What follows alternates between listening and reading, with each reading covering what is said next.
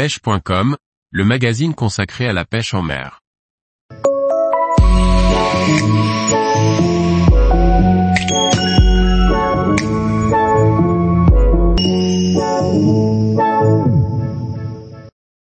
Pratiquer la pêche en flotte tube en toute sécurité en 6 étapes. Par Liquid Fishing. Le flotte tube est une embarcation légère, mais il ne faut pas en avoir peur, car sa pratique ne présente pas vraiment de risques et les accidents sont rares si on respecte les règles de base pour pêcher en toute sécurité. En France, même si la pratique du flotte tube est présente depuis plusieurs années, les réglementations qui encadrent sa pratique ne sont pas toujours claires. Certaines préfectures ou fédérations de pêche ont instauré des règlements sur les eaux qu'elles gèrent, mais ce n'est pas toujours le cas et ceci peut vite changer d'un endroit à l'autre. Quoi qu'il en soit, il faut toujours se renseigner sur la réglementation en vigueur sur le lieu de pêche, mais même sans ceci, certaines règles, comme le port du gilet de sauvetage, découlent du bon sens. Sur l'eau, il faut toujours garder un œil autour de soi et s'adapter à la situation. Prendre en considération les autres usagers, la météo, le vent, les vagues, le courant. Autant de facteurs qui peuvent présenter un risque et auxquels il faut s'adapter. De plus, la propulsion limitée d'un flotte tube ne permet pas de se tirer rapidement d'une situation dangereuse, donc il faut être capable d'agir bien en avance.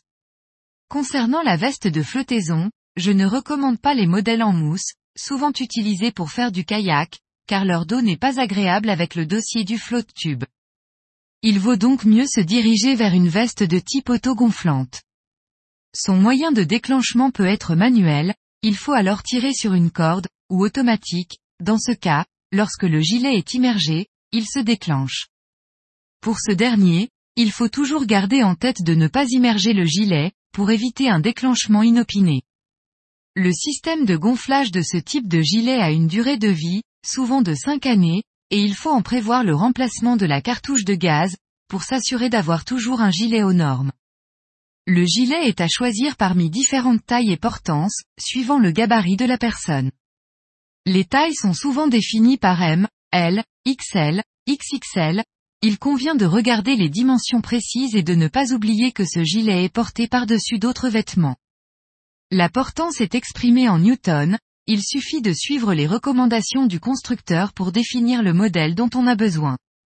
Même si d'un point de vue esthétique, la couleur noire est plus discrète à porter, d'un point de vue sécurité, surtout pour améliorer sa visibilité sur l'eau, la couleur rouge me paraît être le bon choix. Enfin, il faut vérifier la conformité du gilet avec les exigences du pays. En France, l'inscription CE doit être présente. Il est vivement conseillé de porter un pantalon de plongée ou des waders pour pratiquer le float tube. Lorsque les eaux sont chaudes, il est tentant de se mettre en maillot de bain, mais ceci ne protège pas des bactéries et des maladies que l'on peut croiser dans l'eau. De plus, une immersion prolongée du bas du corps peut provoquer des problèmes de peau. Afin d'éviter tout souci de santé, il est donc important de porter une combinaison étanche. Lorsque l'on est sur son flotte tube, il faut être attentif aux fuites, notamment si l'on se rend compte qu'en fin de journée, le flotte tube s'est dégonflé. Dans ce cas, il ne faut pas attendre et réparer la fuite au plus vite, afin d'éviter que celle-ci s'amplifie. Pour faire face à un imprévu, tel que le retournement, la collision avec un bateau ou un obstacle, une crevaison. Il convient de toujours emmener un minimum de sécurité. Il ne faut pas voir ce matériel comme une charge inutile, mais comme le matériel qui pourrait bien vous aider en cas de souci, dont on ne souhaite, bien entendu, jamais en avoir l'utilité. Une lampe avec des batteries. Un sifflet. Une corne de brume.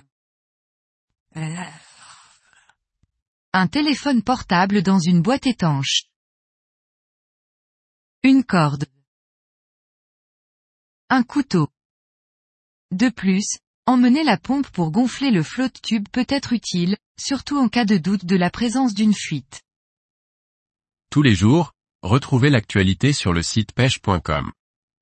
Et n'oubliez pas de laisser 5 étoiles sur votre plateforme de podcast.